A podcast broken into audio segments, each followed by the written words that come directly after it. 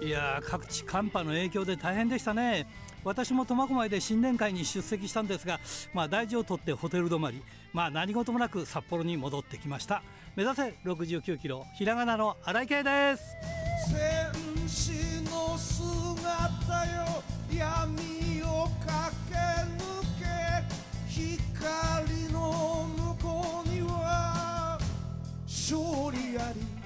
さてあの泊まったホテルなんですが集中暖房が古くてねおまけに寒波だから 寒いのなんのってねもう大変でしたよ。結構着込んで暖房つけたまま寝ましたからね。まあそれでもね初めて旅行割とかね地域クーポンとか使ってねちょっと得した気分でした。でもね全てはねこう携帯でやらなきゃいけないんじゃないですか。いやなんかね大変ですね。少し勉強しなくちゃ。ということで今週も元気に張り切ってまいりましょう。まずはこちらからです。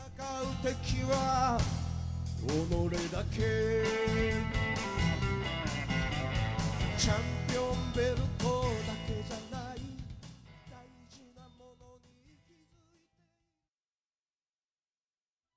今日のゲストはこの方です。クレア選手です。こんばんは。こんばんは。よろしくお願いします、はい、お願いします。前回がね2020年の3月21日はい。だからもう3年くらいになる？はい。すごいお久しぶりで。そうだよね。でまああのデビューのきっかけとかいろいろ聞いたんだけど、はい、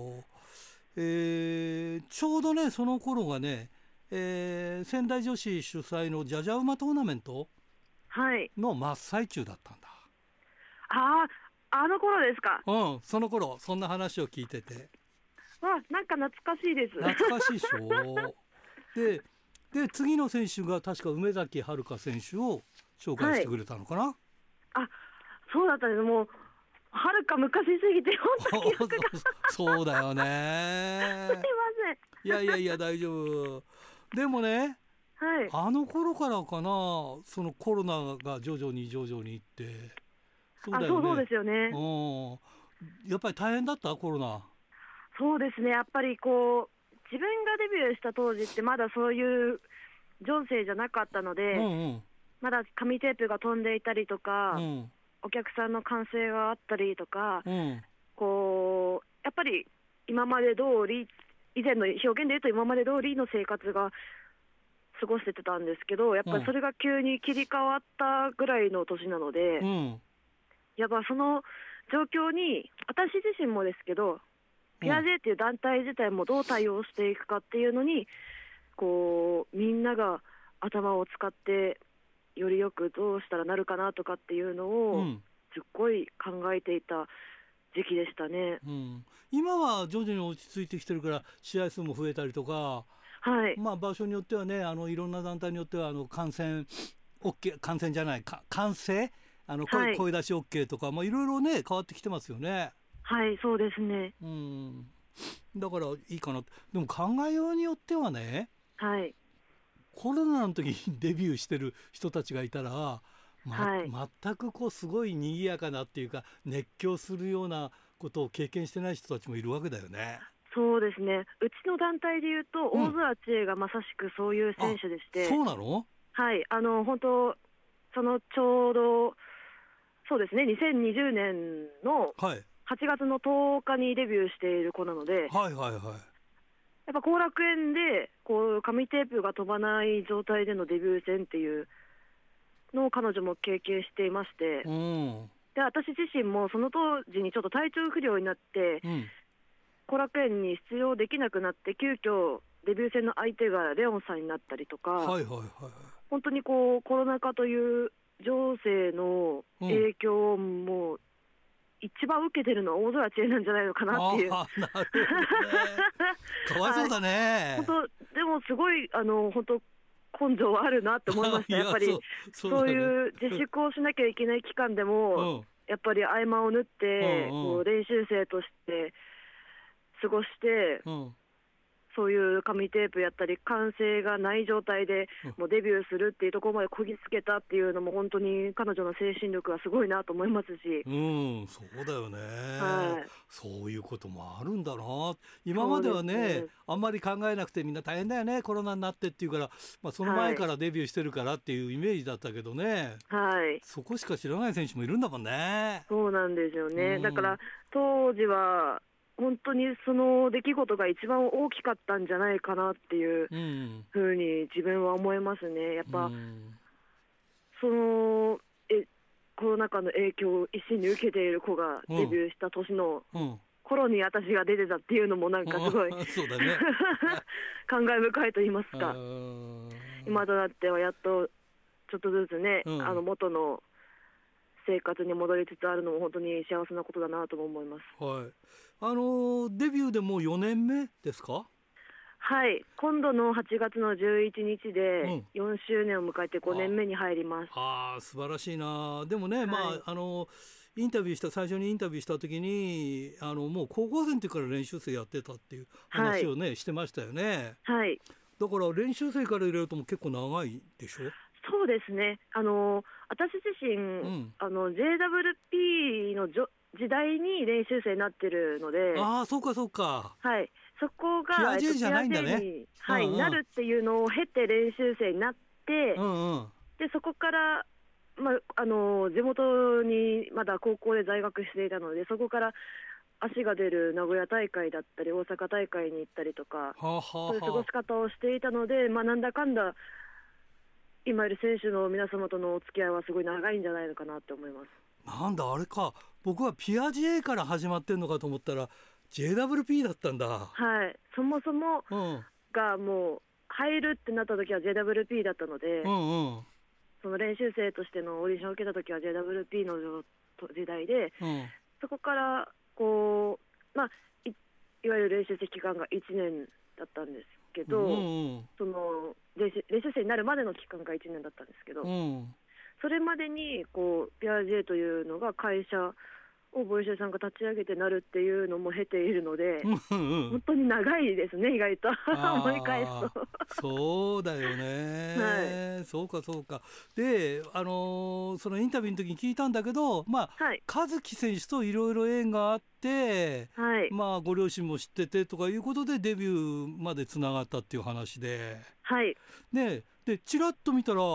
えーこれオンエア土曜日、えー29日なんですけど、はい、あそう29日っていうか28日なんだけど29日の日になんか和樹選手の結婚なんか披露宴みたいなことが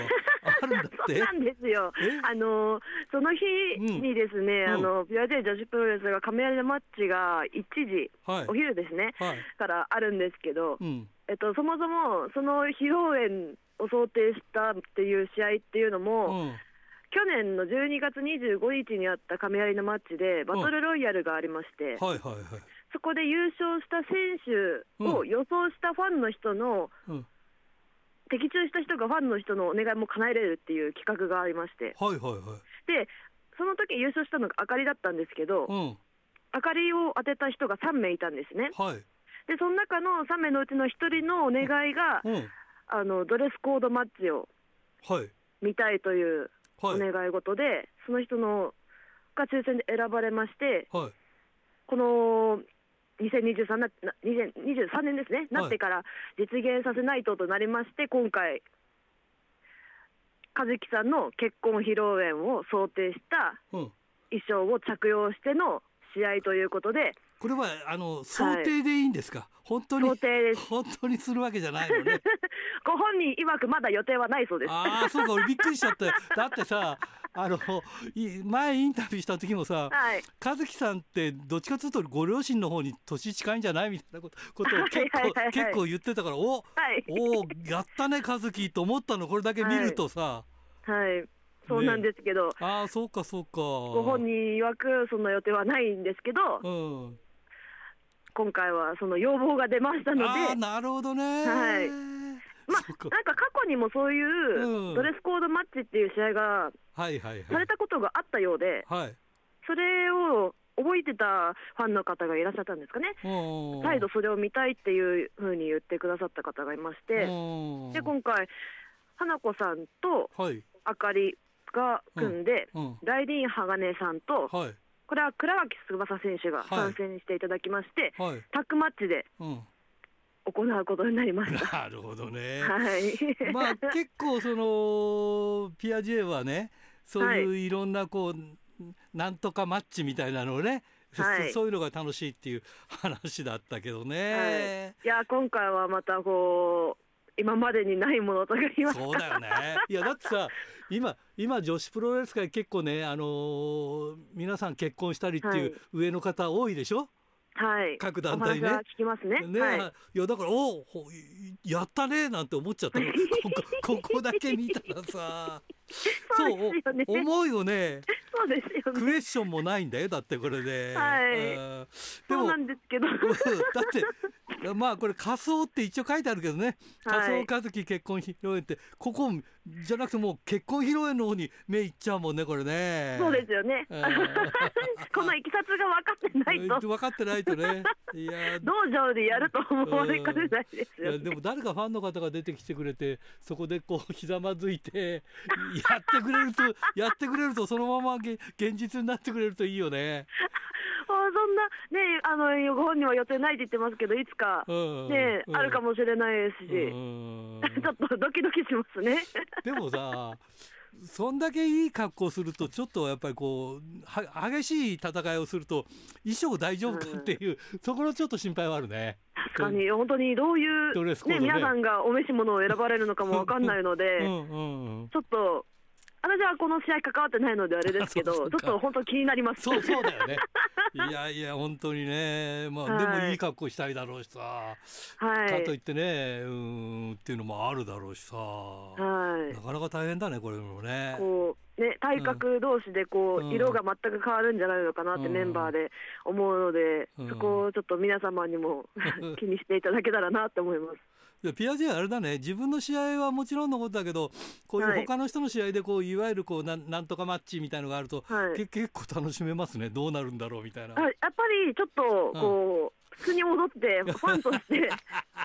どうなるんだろうこれはっていうふうに思って見てしまう試合はやっぱりあります。うん、うんなるほどね。こう若手同士がうんその特殊のルールをやるのもうん本当にドキドキハラハラしますしやっぱりこうベテランの選手方がやられるとこううまさっていうものが随所にあったりとか、はい。勉強にもなるんですけどやっぱりどうしてもやっぱ笑ってしまうっていう やっぱそこは先輩方のやっぱすごいところだなと思いながら見たりもうんしてますね自分は。でもあれだよねピアジェはあの亀アリーナがあるからいいよね。あの、はい。あの道場持ってることもあるしそれからいろんなことが、その自分たちの道場でいろんなことができるし、そうですねね。うん、ここはやっぱりその道場持ってないとこから比べるとはるかに優位性があるというかね。そうですね。自分もこう一所属選手としては、うん。こう団体さんでも道場ある、うんないとかあると思うんですけど、ううんちはやっぱりそこあるということはもう最大限つ強みだと思いますし、うん。やっぱその道場というものをこう自分たちがよりよく使うのはもちろんなんですけど、はい。他の方々にもどういうふうにしたらもっとよりよ快適に過ごしてもらえるかっていうのもはい。こうボリショイさんをはじめみんなで考えてやっているので、はい。それもあってやっぱりこうスポーツ教室だったりボリショイさんがはい。こう講師をやっているボリショイクラスだったりはい。こうお客様も実際に道場に足を運んでいただいてうん。でこうトレーニングという形を通しながらリングに触れてもらってっていうまた新しいプロレスのはい。こうアプローチの仕方とかも試せることが私たちフィアジェの強みじゃないのかなと思ってるのでうん、本当当たり前じゃないと思うのでこれはありがたいなと思っております。そうだよね。はい、まだコロナ禍だけどそれでもね、まあ、自分のところの道場だけじゃなくて、えーはい。他のところでも結構ね、えー2月も結構試合何試合か組まれてますしね、はい。うん、だからやっぱりそういうのをベースにやれるからいいですよね。はい、本当に感謝しています。うん、本当ですよね。はいいやーでも今日は楽しい話が聞けましたね。ありがとうございます ねえ。じゃあ最後になります。あの、はい次の方どなたを紹介していただけますでしょうか？はい、えー、次はピアジェ女子プロレスうちの団体から中森花子選手になります。はい、わかりました。はいありがとうございます。それじゃあ最後になります。全国のファンの皆さんにメッセージをお願いします。はい、えー、ピアジェ女子プロレスの令和天空美人クレアです、えー本日はラジオの方お聞きくださりありがとうございました、えー本日このラジオが、ね、放送されています。1月の29日日曜日ですが、えーピアジェ女子プロレス東京の亀有にあります亀アリーナで道場マッチあります。1時からです、えーそちらで先ほどお話になりました、えー、和樹さんの結婚披露宴想定をしたドレスコードマッチだったり、えー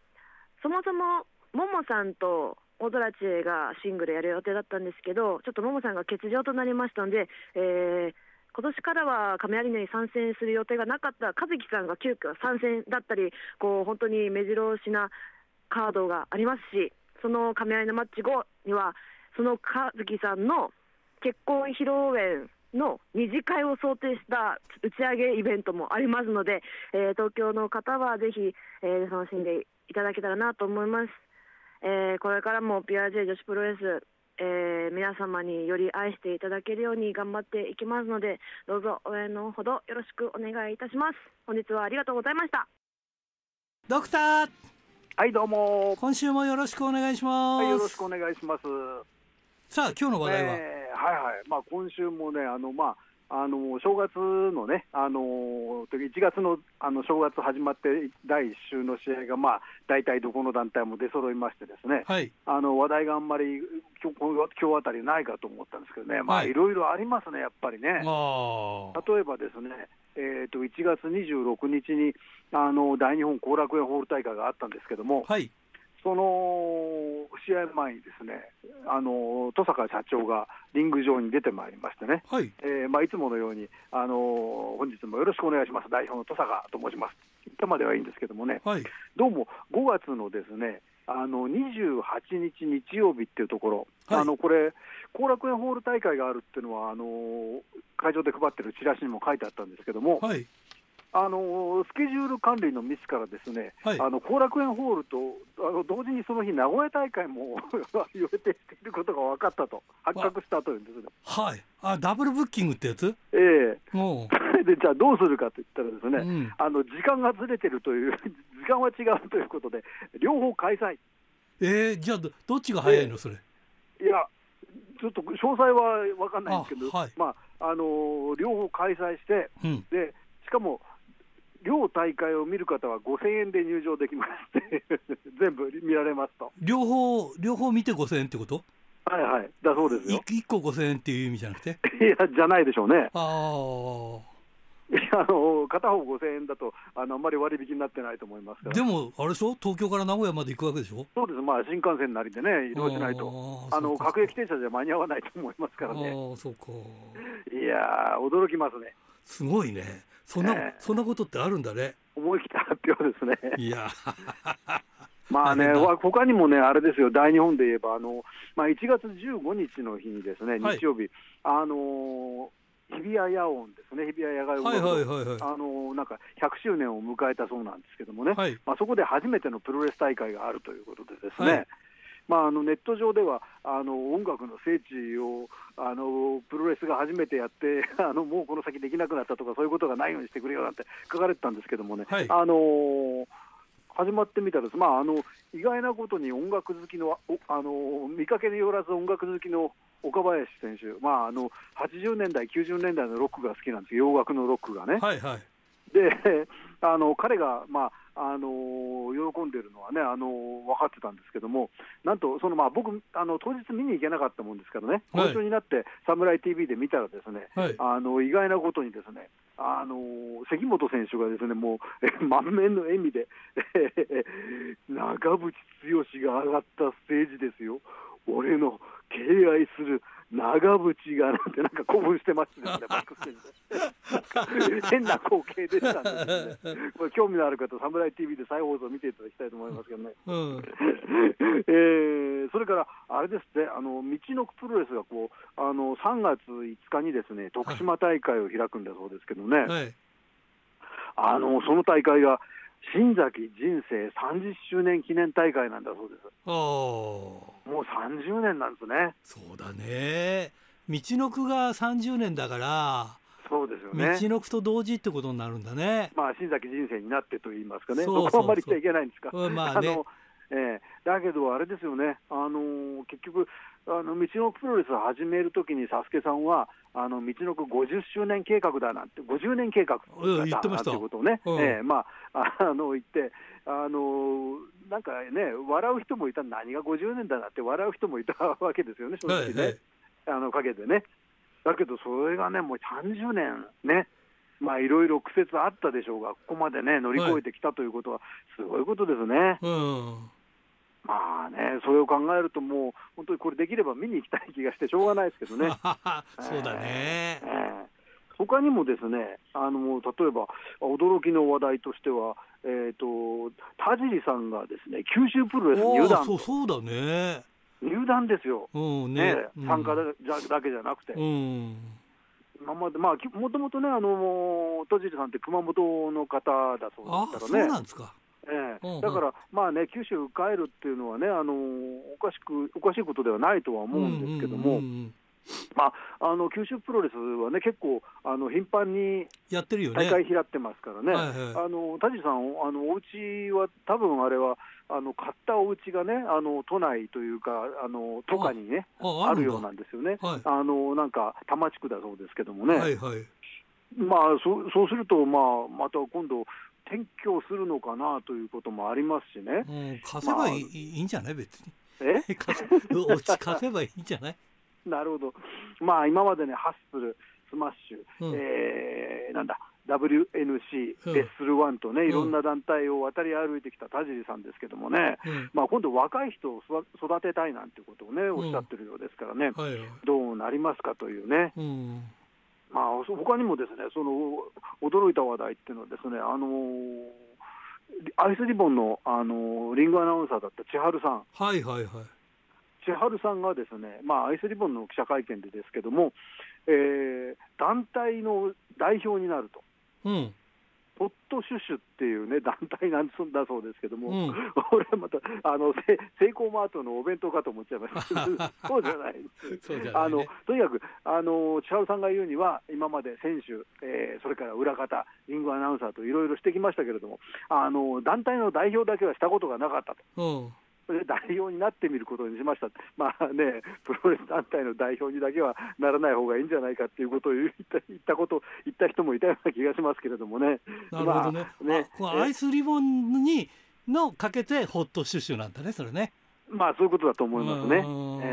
まああのリボンじゃなくてシュシュ紙束ねるというね、そうそうそうそう、えー、どういうことなんだそうです。だ,、でだろうと思うんですけどね。うんまああのまあ、いわゆる団体内の団体というかね、あのなんというか、代表じゃないや、あの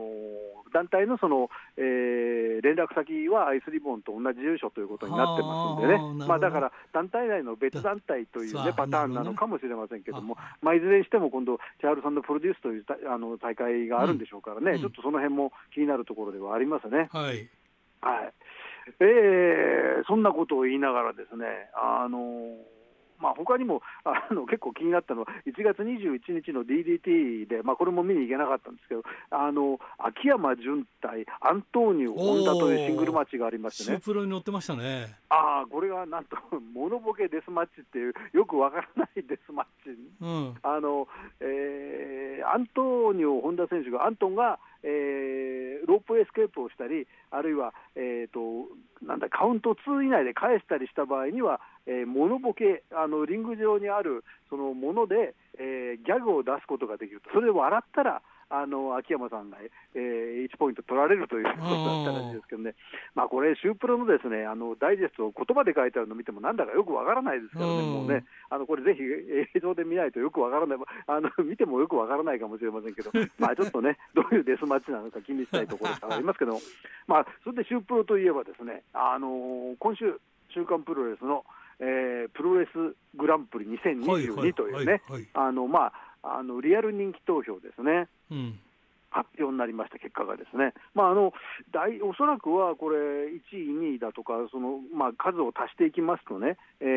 ー、おそらく4000票、5000票というね、票が入ったんだと思いますので、うん、今のその日本のプロレスでは一番こう、えー、大きい規模の人気投票ではないかと思うんですけれども、うん、うんこれがですね、まああのえー、某社のですねそのプロレスの あの年末にあるそのなんというかグランプリというかね対象というかに比べるとやっぱりあのファンのなんと言いますかね意思が反映されてるんだろうなとは思うんですけれども、はい、それにしてもなんか大団体だけというね、うん、感じがしないでもなかったんですよね。うん、うん、まあねあのベストマッチはえー、第1位が、えー、岡田選手対ウィル・オスプレイだと。いうことですね、うん、だけど2位はですね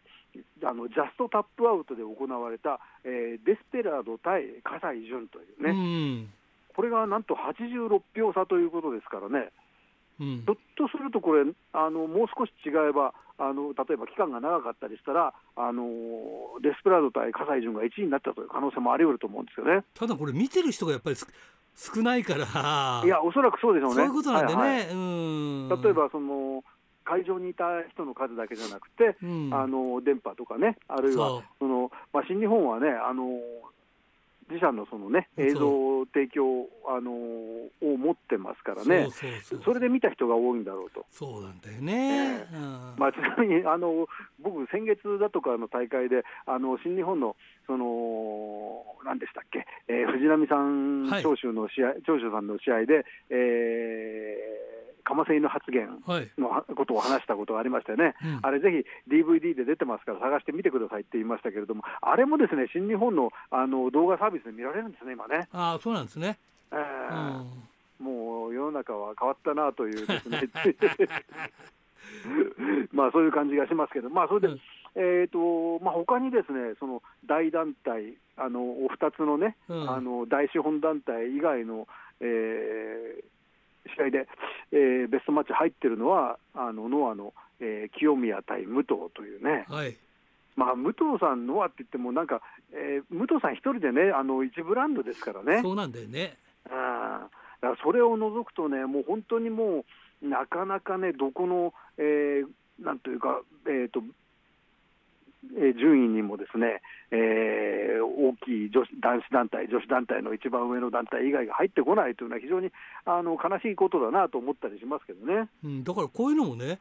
あのーえー、年間で30団体とかあのつまり20他の団体10団体見た方の中からとかっていうんだったらそういうのね。そこと一番だったらね、ね、とかね、えーうん、そしたらあれですね。ね。えー、としたら某プロレス大賞の選考委員でもあの投票できない人がいるかもしれませんけど、ね、それすごいな。まあそれはともかく、えー、好きなプロレスラー、はい、はい、えー、ももとい。はい、もうえー、好きなプロレスラーは1位、棚橋さん、2位、内藤選手、まあ、この辺はね、うん。うん、えー、あれですけどもあの、当然かなという感じもしますけれども、まあ、やっぱり棚橋さん、ダントツの1位ですね。うんそれで9位にやっぱりノアとは言っても武藤さんが入ってると、はい、それからね、びっくりしましたのはですね、14位に、はい。えー、7つの星って書いてある人がいましてね、はい、シークレットベースって書いてあるんですね。はいはいはい、これ僕もあの実はあのここで拝見するまで名前存じ上げなかったもんですから、ちょっと調べてみましたら、えー、七瀬選手って言いましてね、そうそうそうあご存知でしたか、はい。あのね、新根室の方、ね、そうなんですよ、地元出身でね、はいはい、シークレットベースも仲良くしてるもんでね。はい、ああ、そうですか、なるほど。今日これからあの清水君とお話しすることにな なってるんですよ。いいねうん、なるほど、うん、まあなんかそれでですね、この七瀬さんって方のツイッターを見てみると、うん、えー、その、えー、北方領土のその元島民三世であると。はい。えー、それで北方領土、えー、あの返還要求運動の静岡県民大会とかでパネリストをしたりとかというようなですね、うん、あの活動もなされている方だそうですけどね、はい、まあ、清水元次さんもね、あのなんですか、国後島にあの先祖の墓があるとか、ね、そうそうお、おじいちゃんが元島民、はいはい、島民という話でね、ね、北方領土団体ということですよね。そうそうそうそうそう、えーまあ、頑張っていただきたいね、北海道出身の方々、頑張っていただきたいなと思いますけど、はい、でねあの下こう下まで見ていっても、やっぱりその団体大団体以外の方がなかなかいないですね、えー、葛西潤、宮原健人、鈴木みのる、剣王、剣王さんはね、やっぱりシュープロファンで人気ありますからね、そ、ねうん、れから中村選手、まあ、これ、WWE 所属という意味合いですね、うん、あとは、えー、東京女子で1人だけ水木選手が入って、はい、それで、えー、50人の中に49位にあのあれですよね、武田正史というね、ようやくですよ、いやでもあれだけね、入っただけよよかったけどさ、あれだけの試合をやってる人で49位、ね。ね、50位になぜかイブシコータという名前がありましたけれども、やってねえじゃん、試合っていうね。まあ、だから、そうやって見てくるとね、あのー、まあ、いいとか悪いとかじゃなくて、やっぱり見てる人のね、絶対数が違うということがね、うん、あの根本にはあるだろうと思うんですよね。はい、だけども、まあ、あのこれはあのプロレスだけじゃなくて、いろんなジャンルについて、まあ、私の個人的な あの個人的な感想です、これ下に字幕が出てるあのあれですよね、うん、あの、テレビショッピングの番組みたいなもんですけれども、あの私の意見として聞いてもらえれば、ですね、はい、あの音楽もそうですけども、例えば、えー、AKB と、えー、EXILE ばっかり聴いてるという人もいるかもしれませんけどね、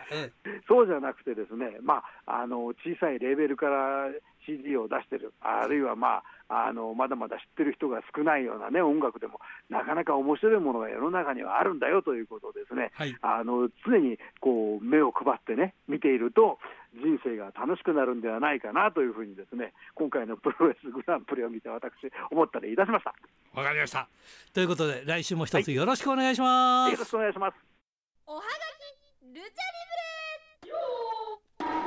えー、ラジオネーム小樽の黒潮太郎さんからですね、えー、1月23日のテレビ「You は何しに日本へ」で北斗プロレスのシドニー選手の入門から札幌でのデビュー戦までが30分以上にわたって放送されました。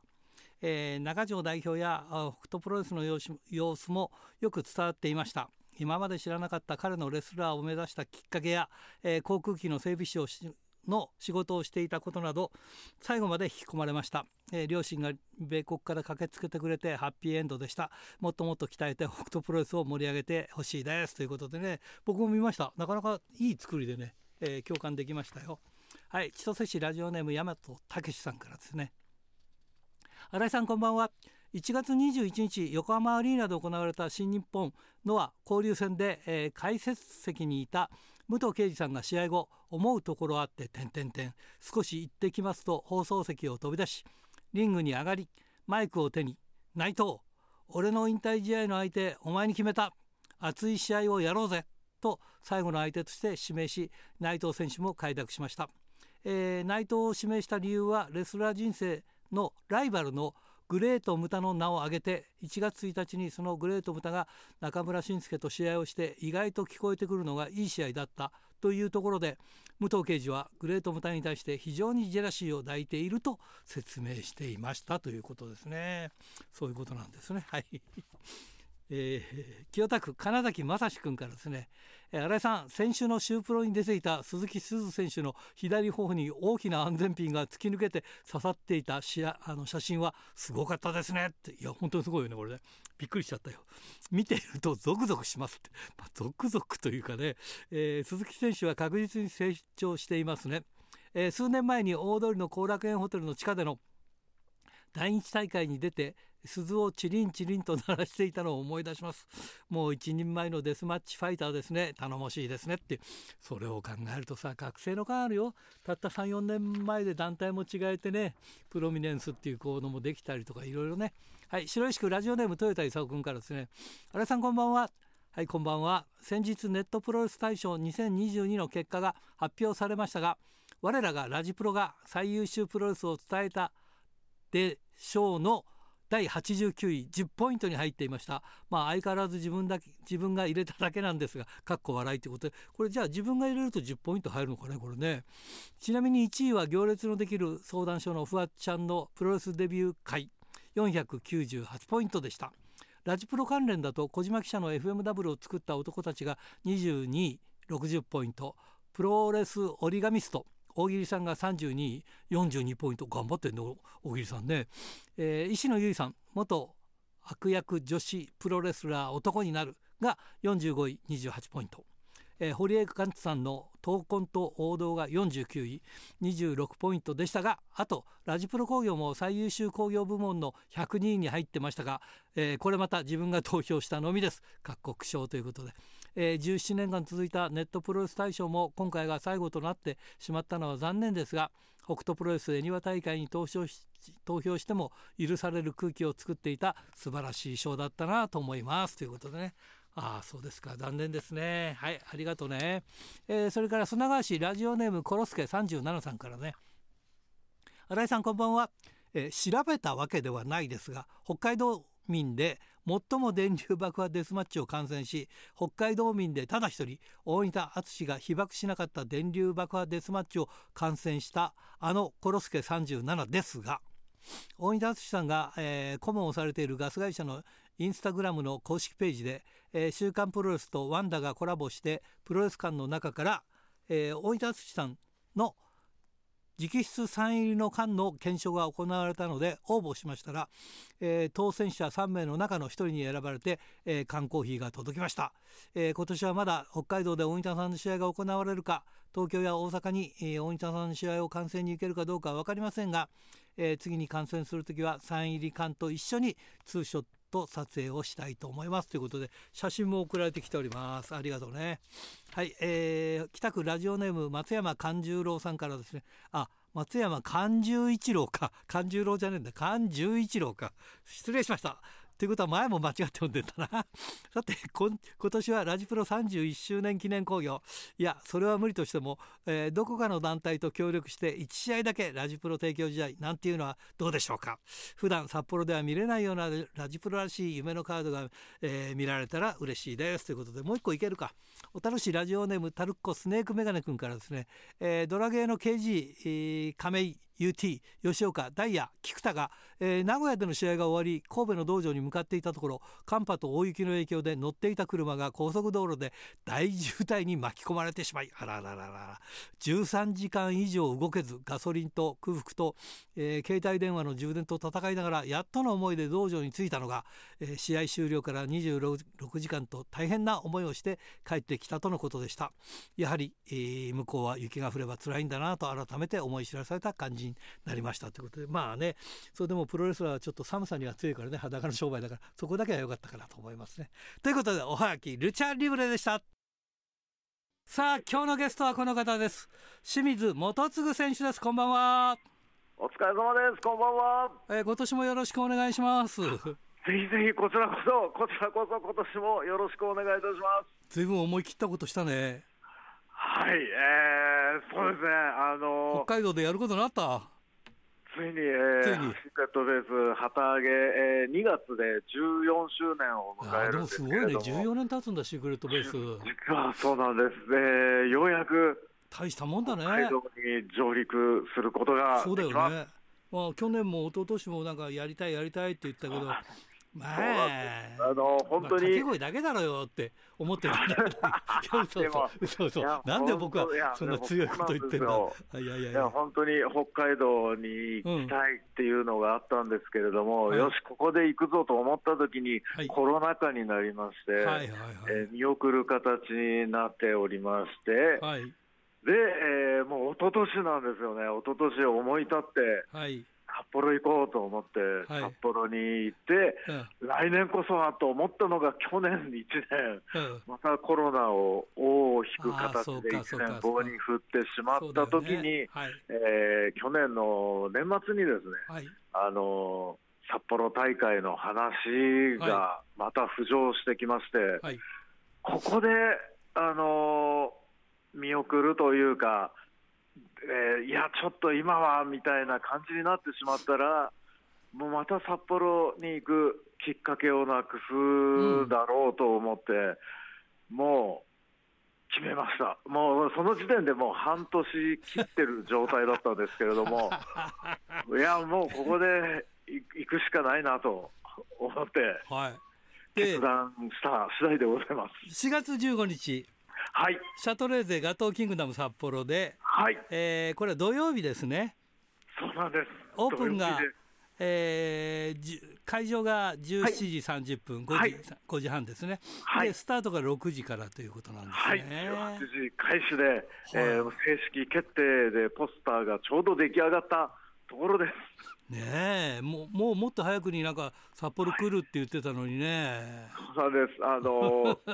ね本当に去年の年末に、はいはい、いやもう決まったんだから行こうかと思ったんですけれど、はい、年末の忙しい師走の時期に急に来やがってって思われるだろうという 判断もあって、まずあの洗剤も参戦選手もほとんど決まってない状態で、チケットもなければね。と思って、うん、年明けにと思ったら、うん、今、1月で、そうだよね、えー、いろんな事情で身動き、今、取れなくなってしまっておりまして。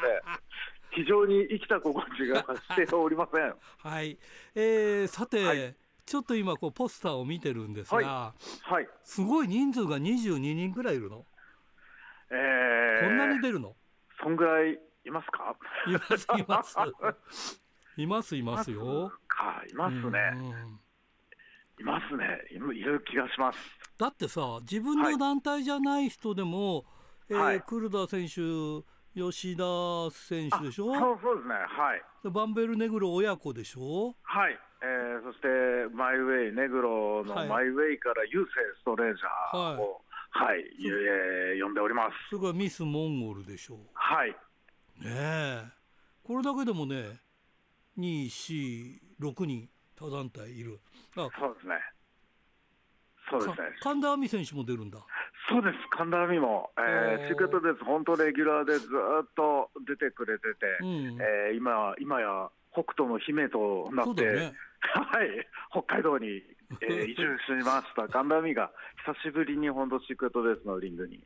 上がることになりました。なんか北海道指数高いね、黒田哲弘、吉田選手とか、ミスモンとかね。あのー、これまた不思議なもんなんですけれども、あの本当、シークレットベース、レギュラーで本当、支えてくれてるベテランが、黒田さんが出てくれてまして、はい、でまた、えー、今、秋葉しおりが所属になって、女子部と、はいはい、えー、呼べるようにはなったんですけれども、それ以前に、あのー、えー、女子選手が上がる、えー、試合などには、ミス・モンゴルさんがちょいちょい出てくれておりまして、そんなモンゴルさんも北海道の方。そういうことだよね。はい、そしてもう吉田紀之選手選手ね。はい、えー、本当に、えー、自分がアジアンスポーツ、アジアンプロレスさんに参戦した時に初めて出会って、うん、で、えー、いつか札幌でやるときは呼んでくださいよみたいなことを言ってもらい、東京来たときは出てくださいよというような感じを何年かやり取りしてたんですけれども。うんえー、ついに、いやまた本当、12月の12月に、昨年の12月に札幌大会が、本当、決まった直後ぐらいに、吉田選手がたまたま東京で、えー、関東で試合があって、東京にこの日いると、その時はあのシークレットベースはあの、えー、ハブ、ブリティッシュパブのハブという、はい、えー、あのバーがあるんですけれども、はい、そのバーで、えー、マットプロレスのイベントをやる日だったんで。さああのいやこの日、リングの試合じゃなくて、マットプロレスのイベントなんだけどっていう話をしたら、いや、シークレットベースがあるんだったら、ぜひっていうふうにして、もう本当、駆けつけてくれまして、ほうほうほう。そして札幌の話を、うん、えー、聞いた途端に、その場で、札幌大会任せてくださいって、もういろいろ札幌案内しますよって言ってくれて、ねうん、その場でもうすぐ参戦が決まったのが 吉田選手なんです。あよかったね。でも本当あの、自分があの大日本プロレスさんに参戦させてもらって、はい、北海道シリーズ、札幌はもちろん北海道、巡業で回らせてもらってた時からもう、5年近く、5年以上ですか、うんうん、えー、マルスジムで試合したのが、多分札幌最後なので、はい、それ以来ぶりなので、もう、ただでさえ知っているお店などがない中、あのもう札幌もがらりと変わってしまっているだろうと思っておりまして、はい、非常に生きた心地がしない中、あの、えー、もう北海道の方たちがいろいろ声をかけてくれまして、いや、まあ、ようやく北海道にえポスターを持っていこうとしているところでございます。ちょっとね、楽しみはね、はい、花岡選手と、はい、はい、おあの宇宙銀河戦士アンドロス、はい、これがちょっと楽しみだよね、おじさん。はい、えー、シークレットベース、本当に今のシークレットベースをぜひ、はい、えー、札幌の北海道の方たちに見ていただきたいという中では、やはりですね、はい、あの本当、えー、シークレットベース、本当に初期の頃から支えてくれているアンドロス、はい、宇宙さんはもちろんのこと、今はあの本当、花岡を見てほしいなと。そうなんだよね。えー、自分たちは本当に、えー、メキシコでデビューしたメンバー中心で旗揚げして、メキシコのルチャリブレの、えー、世界観というか、空気というか、そういうものを、えー、シークレットベースのリングで、えー、やっていきたいというのがコンセプトにあったんですけれども、うん、それをもう、えー、完全に体現できる人間が花岡かなと思います。やはりメキシコで単身で10年以上、単身で活動していた実績はですね、もう本物なので、えー、花岡を本当にぜひ、そうだよね。いただきたいと思っております。実はね、はい。去年あのラジプロ30周年の興行がありましてね、はいはい、えー、でまあ、いつもそのバチバチをやるんで、はい、池田大輔選手にまたオファーをかけてたら、はいはい、一月ぐらいね、連絡つかないんだよね。いはい、いろんな手段使って連絡つかないから、もうこれはだめだなと思って、はいはい、えー、しょうがないって、花岡選手にオファーを出そうかなと思ったのよ。えー、本当ですか？で、電話のとこまで行った時に、はい連絡がついちゃったのよ。ああ、いやいやいやいやいや、まあ、そんな。そんな話があったのさ。うん、そうなんですね。うん、だからもし、はい、そのまま連絡がついてないと、はい、花岡選手と、まあ、相手が誰かっていうのはちょっとまあご相談でしたが、はいはい、そういう組み合わせに多分なってたと思いますね。いや、またすごい面白い話です。そうなの、1か月くらいさ、大ちゃんと連絡つかなくてさ。ああ、そうなんです。いや、今、池田選手って言ったんで、まさか、まさかアンドロスかって思ったんですけど、実はアンドロスは、そうそうそう。そうですね、宇宙さんは、宇宙さんは、あの、バトですね。宇宙銀河選手、アンドロスとしては札幌には上陸してないんですけれども、あの、バトラーズの、えー、裏方ですかね、そうですね。それで、えー、札幌には行っていると。ね、アンドロスの姿では言ってないので。そうそうそうそうそう。いやだからねそんなねまあ話もあったからね。はい、いやまあまあ結局それでまああの無事にっていうか思い通りの形にはなったんだけど、はい、えー、ルチャも絶対入れたかったんだけどちょっと枠がなくてさ、まあ、でも今回見られるからね、はい、ぜひぜひ花岡選手はこれ楽しみにしてるところなんですよ。いやぜひあのー、本当今今のシークレットベースをそのままえー、札幌に持っていきたいなというのも含めまして、うんはい、えー、それに加えて、えー、やはり一番、ルチャリブレ、自分たちにすごい、えー、そうですねあのぴったりというか、はい、えー、思い切ってやり合えるのがバンベルネグロ率いるマイウェイ勢かなっていうのもありますので、なるほどね、はいあの本当に今の、えー、そうですね、ジャパニーズルチャーと呼ばれている部分を、うん、えー、ぜひシークレットベースで、えー、体現できるメンバーで乗り込みたいと思っております。あのね、はい、チケットはまだ販売してないの？えー、チケットはですね、今、うん、えー、ちょうど、えー、シークレットベースの、えー、ウェブショップの方で、はいはい先行的な販売をしているのと、はい、えー、プレイガイドに関しましては、えー、E プラスさんで近日中に、えー、販売開始になるということだ。予定でございます。今、あの予約は、えー、受け付けている形ですね。あのね、はい、チケット持ってきたりとか、ポスター持ってきたりするでしょ、札幌で。もう持っていきたいです、一日も早く。ね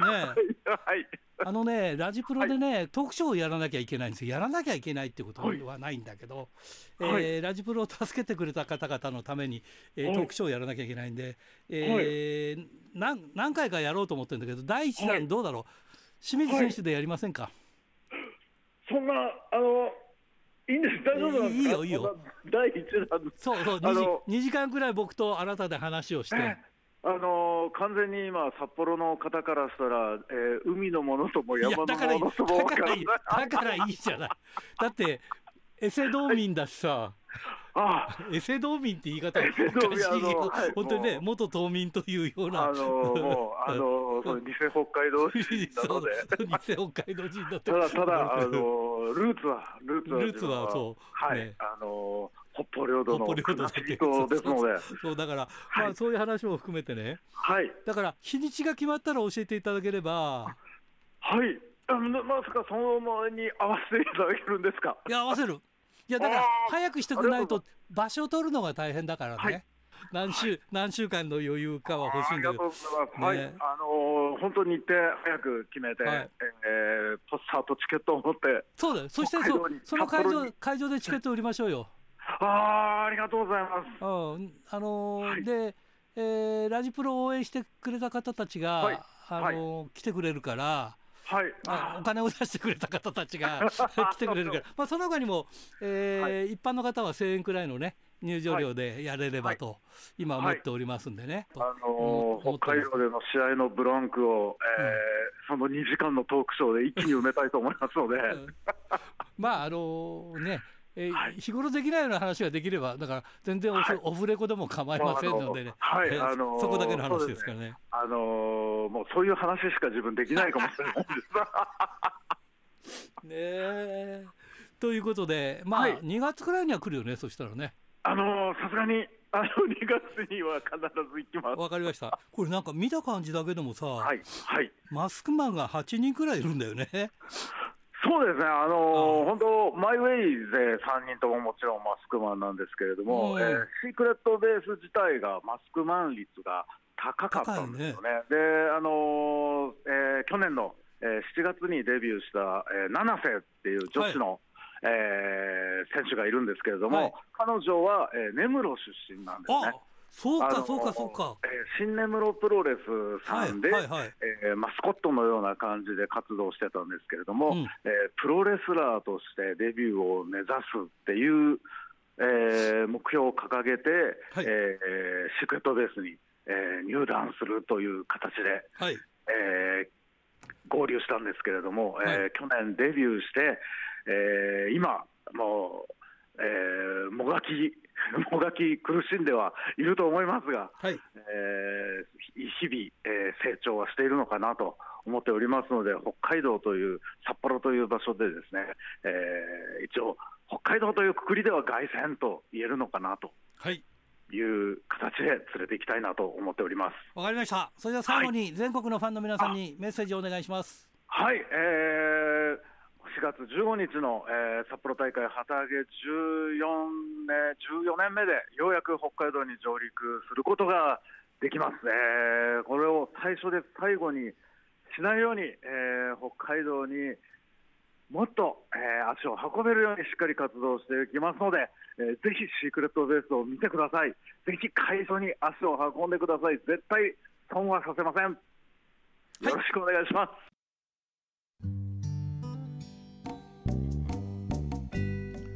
さて先週のプレゼントの当選者を発表しましょう。先週のプレゼントは被災の匠のしめ鯖を1名様にということでした、えー、当選したのは青森市ラジオネームブラックハネトさんに当たりました。おめでとうございます。さて今週のプレゼントはモンドセレクション金賞を受賞した被災の匠のしめ鯖を1名様にプレゼントします。メールアドレスは rpro.hbc.co.jp ファックスは011-232-1287宛先は郵便番号060-8501どちらも HBC ラジオラジプロと書いてください。来週木曜日必着です。インターネットで聞く方は HBC をクリックしてください。ということでね、えー、各地寒波大変ですけど皆さん方大丈夫でしたかね？あのねですからいろんなとこであの車の中でもね毛布1枚2枚くらい積んどくとか準備が必要ですけどね。まあ回路は必要だな。たくさん回路持ってるとなんとかなりそうだけどね。まああのでもあのエンジンのかけっぱなしには十分注意してください。ということでいつものようにお相手はひらがなの荒井圭でした。それじゃあえー、寒さに負けず頑張ってください。それじゃあまた来週まで。さようなら。雨も風も太陽も一人ぼっちの君を。あの日眺めた月だってやっぱり見守るさ。